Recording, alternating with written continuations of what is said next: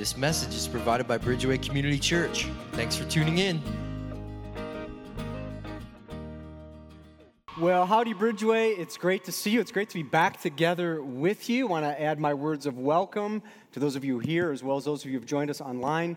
It is just great to be together, and I'm excited to kick off this brand new series. For the next several weeks, we're going to be talking about the power of prayer. And I got to say, this is so important. In fact, I want to jump right in this morning. If you've got a Bible, I want to invite you to turn to Genesis, easiest book in the Bible to find. It's the first one. And we're going to be in chapter 18 this morning. As you're finding your way to Genesis 18, I'll give you a little bit of an insight as to where we're going. In fact, um, many of you know that as leadership of this church, we've been kind of sensing this prodding from God to go in this direction of clarity for the next 10 years. We're calling it our 10 year vision at Bridgeway. And there are a number of components that God wants us to accomplish, but there are two core initiatives that we are, starting with. And those are the initiatives of discipleship and of serving. And in discipleship, what we mean by that is learning to be like Jesus, being a student of Jesus, figuring out what it is that he taught, and then serving the second half of that actually going out and doing the kind of things that Jesus did, actually rolling up our sleeves and saying, I'm going to do the work that God requires and that God needs in our world today. Discipleship and serving. These two kind of go hand in hand. They're sort of like peanut butter and chocolate, they just work really, really well together. And prayer becomes the gateway in which we begin this study. And I'm really excited to do this because I think prayer now than more than ever is so needed. And I want you to come into the series. I have, I have one goal, and that is uh, I hope that you can go on this journey with me. And by that, I feel like God has really been kind of stirring in me something different when it comes to the whole idea of prayer. In fact, what I would hate for you to do is to come here every week in this series and just feel like you're just learning I don't know, another skill, right? Like, oh, great, thanks, Pastor. Now I've got kind of this new tool in my spiritual toolbox. I'm learning how to pray. What I really hope is that you come to this topic and, and we do something that the scriptures really ask us to do, that we, we come to the scriptures like a child. I'll tell you what God's been saying to me. He's been saying, forget everything you know about prayer and really come with this fresh and eager insight to hear my voice, to hear from me. That's my goal and my hope for our church. And I, I, tell you that discipleship in this area of prayer is, as I said, so needed. In fact, no matter how you look at the church today, in fact, there's been a number of reports. One of the most recent reports done was the state of theology. And it was a look at uh, kind of the church around the world, but mostly in North America. And this area of discipleship is at an all time low, no matter however you measure it. In fact, even just looking at just some of the kind of the top level results would say that most people, most Christians, don't even believe in a conversational relationship with God. More than 50% of Christians don't even believe that the Bible is the Word of God. So we have a lot of work to do, and I'm eager to begin that with you. But let me just start with this idea of prayer, and let me kind of get the obvious out on the table. Some of you, you hear the word prayer, and you're kind of like, ah. like, ah, oh, that's disappointing, right? I mean, you see the topic of prayer and you're like, I don't want to pray because you hear the word prayer and it's sort of, I don't know, maybe it's guilt inducing. You hear prayer and you think, I know I should do that, but I really don't know how to do that. And, and it's got the potential to get messy, right? Like, if I start praying and I become a person of prayer, then, well, every Thanksgiving and every birthday party, I'm going to be the one that they ask to pray, right? And you kind of get that anxiety already building in the thought. Maybe when it's the topic of prayer, you start thinking, well, I don't know. I mean, like, prayer is kind of like, you know, off the deep end with God. And maybe you've seen or witnessed some things, you're like, yeah, I don't want to do that again. Or maybe, maybe just the topic of prayer is like, I don't want it to be like boring. Like, I don't want to be sitting around in a circle praying for Aunt Beth's cat that has asthma. Like, I just don't want to go there. And, and it just kind of just turns you off. I don't know what it is about the topic of prayer. But for some reason, rather than compel us, oftentimes we see this and it sort of repels us. In fact, I, I, never look at our analytics. I don't even know how our Facebook page works, but something on my phone popped up this week about our post. We always kind of put a post out there about the new sermon series. And, and this, this one got my attention on my phone because it said, this series needs a boost. You ever see that on Facebook? Like, this series has gotten less engagement than other series that you've posted, Bridgeway. It needs a boost. There's something about it that, that just kind of has this feel to it of why, why do we push it away? Some of you are here this morning, you're saying, well, come on, Pastor, can't we, can't we talk about something more relevant? Can't we talk about kind of current events and hot topics and, and maybe Christians and politics? And can't we talk about something more important? And I want to, as your pastor, kind of put the stake in the ground and say that this is the most important, the most relevant thing that we could learn to learn to do and then actually live it out in our lives. And so this morning, what I want to do is I want to just answer one question about prayer. It's the question I probably get asked the most as a pastor. And the question goes something like this Does prayer even work? And let me just say, if that's you this morning, if you're here and you've got kind of a real bend towards maybe the skeptical side of spirituality, I want to tell you that I, I respect your question. Because think about it people have been praying for thousands of years, they've been on their knees, they've been driving down the road in their cars, and you might ask the question to what end? I mean, what good has it actually done? I mean, sort of from a business perspective, what's my, what's my return on investment? If I'm going to invest time in prayer, what's going to happen? I mean, do I stand any chance of moving the needle with God? I mean, is, does he even care? Does he even hear my prayer? I gotta tell you, it's a good question. And I want to approach this from kind of more of a, I want to break this down for you really from three perspectives. I want to give you the answer to this question of how prayer works. I want to give it to you from three perspectives. I want to first look at it from kind of a theological ideal. Like, what does it mean constructively when we pray to God? How does God deal with that? Where is that coming from? And then, secondly, I want to look at it from kind of in light of the cross. You could say, from a relational standpoint, what happens? Does prayer work? Like, what happens not only in this vertical relationship with God, but this horizontal relationship when I pray for others? You could call this a relational answer, or maybe you could say this is a missional answer to does prayer work? And then finally, I want to end with kind of a real practical way of looking at prayer. In fact, no matter what I teach or say up here, there's going to become a point where you're going to have to actually test this question yourself Does prayer work? And I want to give you some real practical ways in which you can begin to do that. So, you ready to go? You ready to dive in? Like three of you. All right, I love it. That's good. Genesis chapter 18. Let me set this up for you a little bit because this is one of the most most bizarre, strange chapters in the entire Bible. In fact, in chapter 18, you meet a man named Abraham. Father Abraham had many sons, right? Y'all know the song, you know how it goes. And this is before he's become this father of the great nation of Israel. And he's very old. In fact, he's a centenarian. He's over 100 years old, and his wife Sarah is 100. And, and they're beyond this point in their minds of having a child, let alone being this this great leadership of the family of God, the Israelites. And, and they get visited. Abraham's sitting in his tent, and up to the tent come three men, come knocking on his door. And you need to know that in the Middle East, especially in that day, but even today, hospitality is a really big thing. In fact, how well you entertain and welcome people into your home kind of speaks to how well ordered your heart and your life is. And so Abraham knows what to do. He invites these three visitors in. He prepares this huge spread meal for them, and they begin to converse. And over the course of the meal, it becomes apparent that one of the guys that he's led in his tent is none other than God. He's having dinner with God.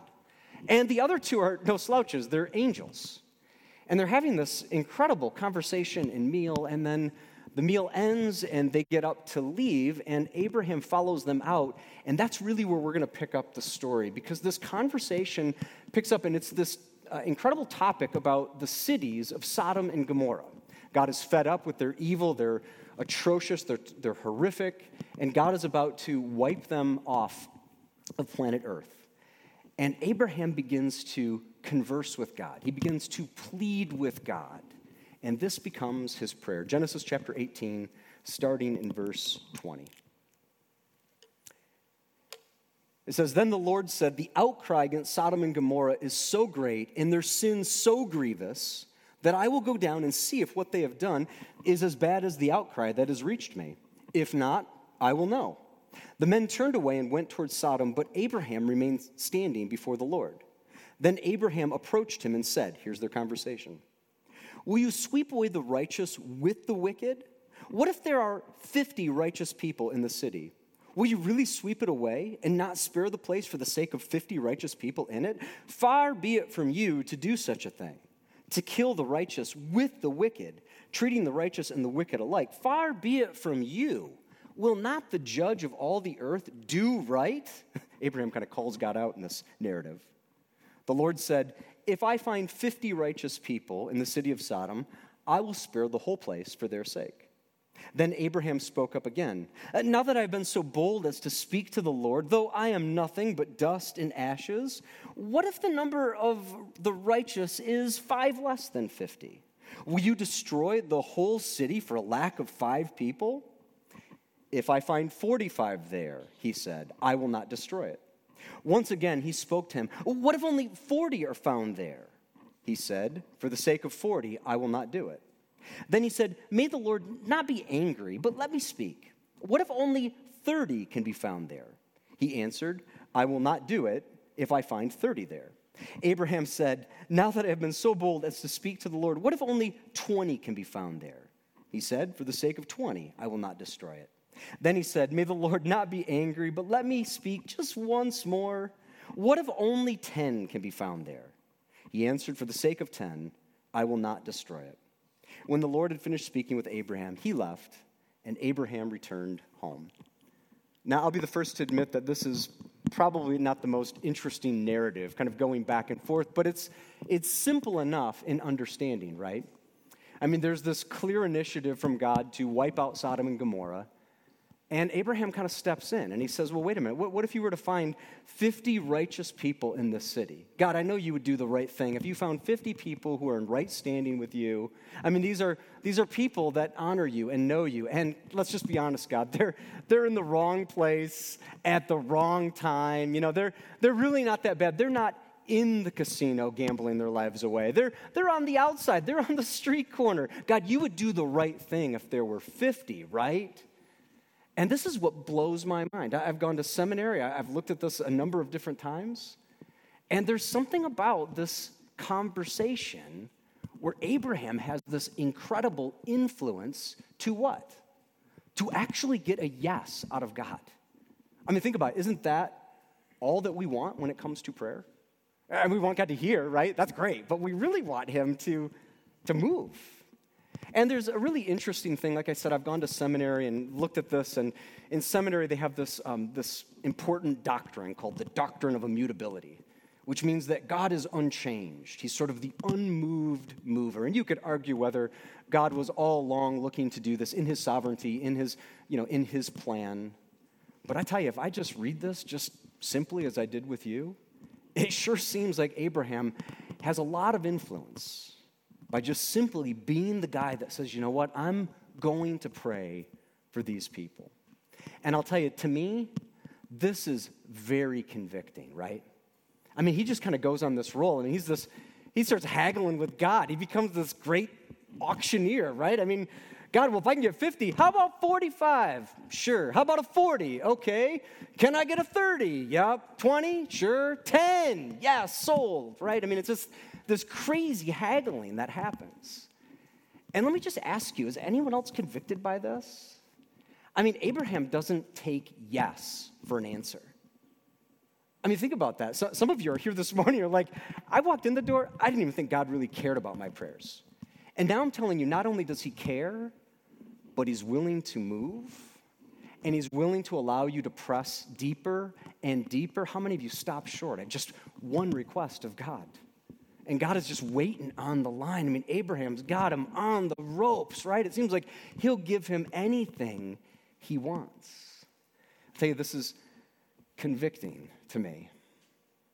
I think I've learned um, the most about my, my prayer, not through seminary or even great books that I've read, but through actually just doing it, through being around people that, that believe in the power of prayer. And there's something infectious and contagious and, and inspiring about that. In fact, um, I probably learned more over the years through the people I've prayed with And one of those was very foundational, was my pastor. When Sean and I first got married, we moved into this cute little home in Kalamazoo, and we were going to this church, but we didn't even know that the pastor of the church lived in our neighborhood.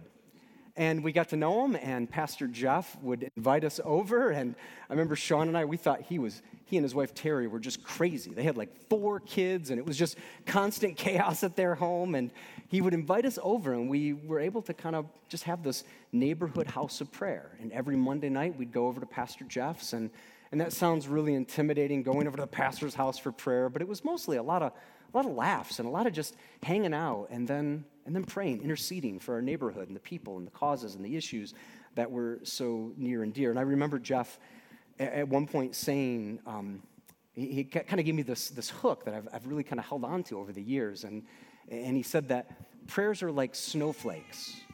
Eventually, you say enough of them and they sort of pile up. And they pile up to where God's got to do something about them.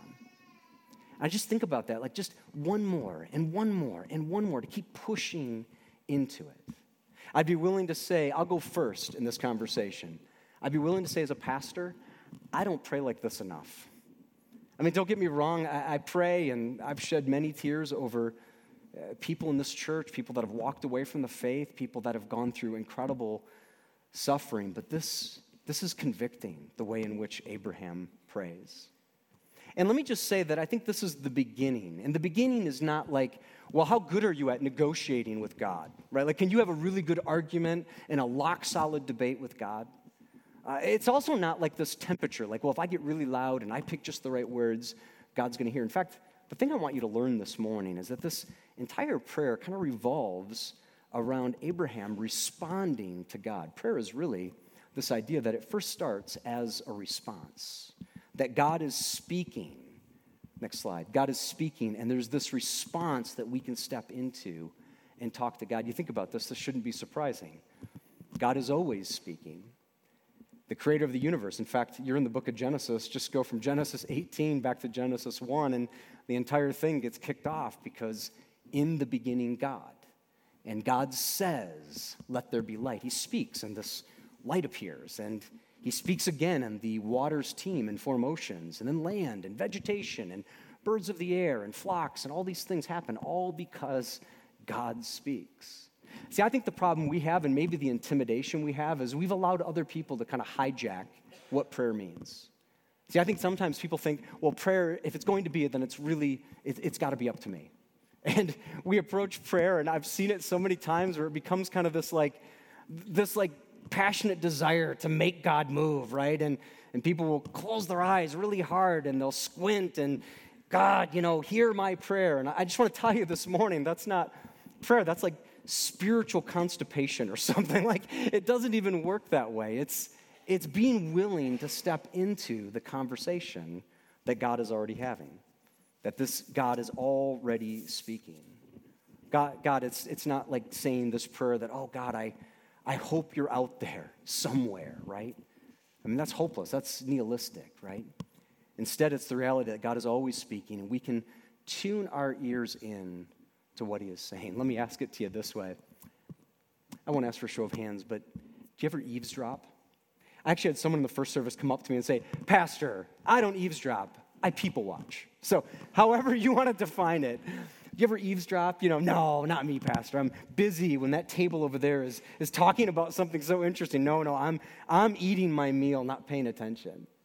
Well, what if we actually began to view prayer as an opportunity to eavesdrop on what God is speaking? And we realize that He's already speaking things that we can tune our ears into. This is maybe the beginning, but what's so incredible about Abraham is he doesn't, he doesn't stop there. In fact, he's, he's very deep theologically. You, kind of have to kind of pull the hood off this and take out all the parts, but he's actually very theological. In fact, what Abraham is doing is he's demonstrating what he knows about God. And he's saying two things. He's saying two things about God. He knows that God is a God of justice, while at the same time, God is a God of incredible grace.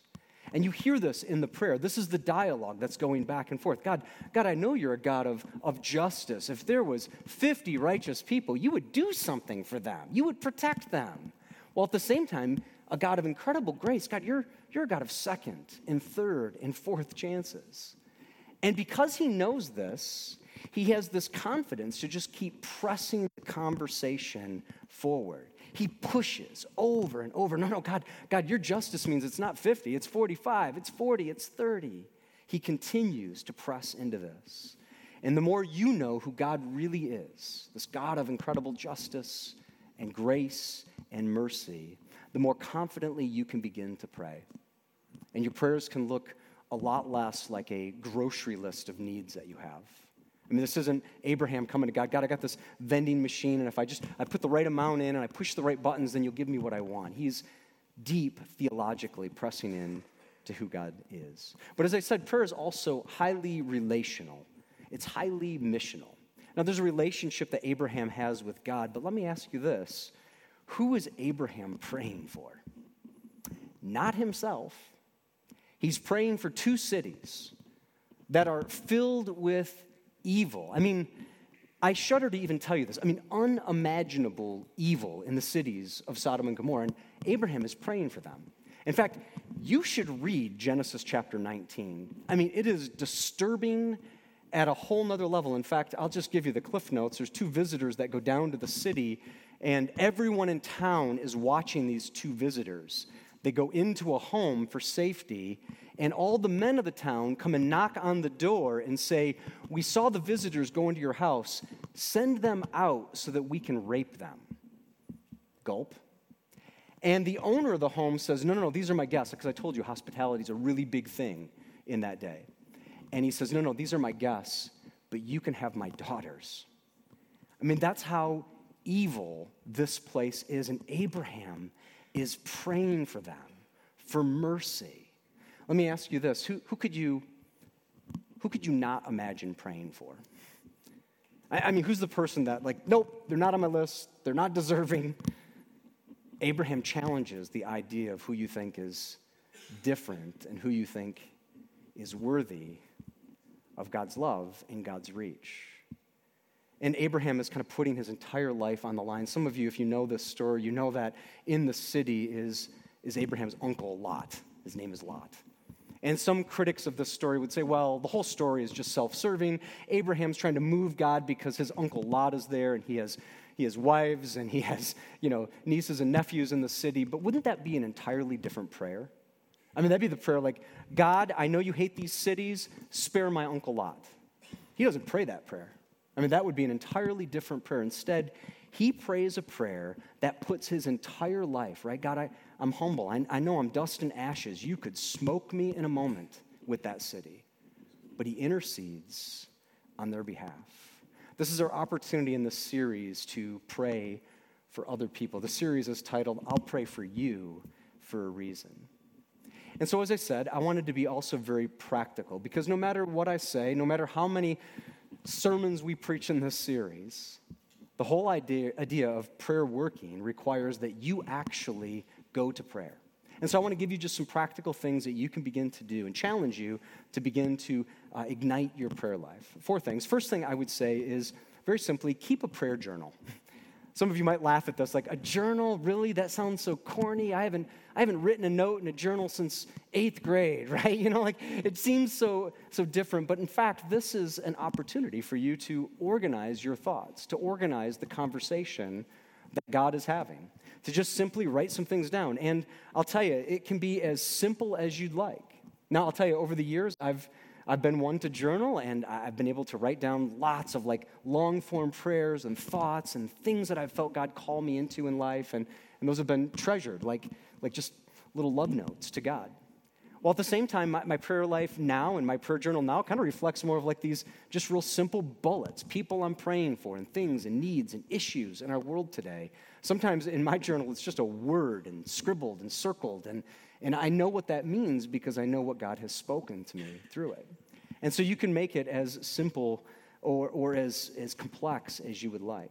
In fact, a lot of people ask me, well, where do I begin? I would say, well, just simply buy a journal. Go to the store, get a paper journal and a pen, and just go for it. Just start writing down. And, and I think that's one way. Another way is a lot of times um, I, have kind of trans- transitioned my prayer journal to, uh, to just a note on my phone phone is always with me, and so I can put a note in there. It's secure, it's safe, and, And I can keep track of prayer requests, so many prayer requests in our church that happen, as well as just things and needs that I, that I see. And, and, and you can just begin to do that. What do you write in there? Well, write down whatever someone tells you. I mean, I get asked all the time, hey, pray for me for this, pray for me for that. Or I'll see something on the news or something kind of going on in our world, and I'll just jot that down.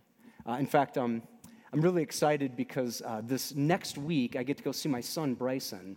He's been in the Air Force. He's in boot camp right now, and he's finally graduating after eight weeks. And, and, and I think about that because we haven't had hardly any contact with Bryson for these eight weeks. He's, he's written us, we've written him. I think we've had like three phone calls that are like 10 minutes long, and in the background, you can hear some drill sergeant say, Time's up! And Bryson will say, I gotta go bye. You know, he hangs up the phone real quick, and we finally get to see him. And he's been at kind of the, the top of my prayer list, and so I can't wait to see just what God's been doing in his life. That really leads to the next idea. Not only keep a journal, but then be bold and start asking people, How can I pray for you? I mean, that's why the series is titled I'll Pray for You, is to actually say, I'm going to move outside of my circle and begin to be missional, relational with my prayers. And you can start close to home. You can start with whatever is safe. Maybe that's your spouse, or as I just said, praying for my kids or, or people that are close to you. Maybe you kind of go out a circle and you say, well, who's in my, who's in my small group that needs prayer? Or who's in my office that needs prayer? Who's in my school or my classroom that needs prayer? And you just begin to push outside of those comfort zones. These aren't man on the street interviews. These aren't people that you don't know. These are people that you, you know and you care about. And so you just simply express that by saying, hey, how can I pray for you? And if they ask why, what do, why believe in prayer? And, and I want to take this seriously, and I, I want to take my time with God seriously. And so, how can I pray for you? Just simply ask them because it's not about you. Third idea, third way in which you can begin to this journey is to join us for our prayer nights. On Tuesdays this month in October at 6 p.m., we're going to have what I'm calling some old fashioned prayer nights right here at the church, and they're just an opportunity for us as a community to gather together and pray. And it's going to be just, like I said, old fashioned, like just gathering together and praying. We're not going to have lights and worship and sermons, none of that. In fact, we're not even going to meet in this room. We're probably going to meet in the square or out in the lobby or outside if it's a nice night. And these are just our opportunities as a church to say, I'll pray for you. How can I pray for you? And so you can come to that. We're going to have staff here. The elders are going to be here on these nights. You can bring a prayer request that you have. You can show up, and if you don't want to like speak or pray out loud, you don't have to. You could just simply join us, be united as one heart and one mind in prayer. Um, but you can join us, and if you don't have a specific prayer request, there is a lot that we can pray for. We can pray for our nation, we can pray for its leaders. We've got an upcoming election cycle. We have so many things that we can pray for as a community and as a church. So come and join us on Tuesdays at 6 p.m.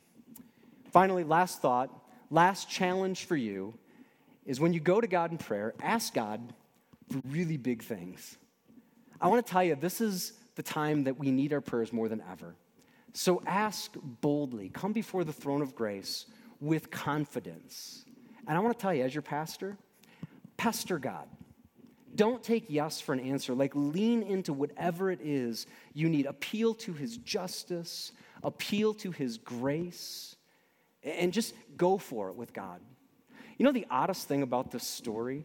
And I've been thinking about this all week. It's like Abraham is this fighter and he's got God on the ropes, right? But he stopped short.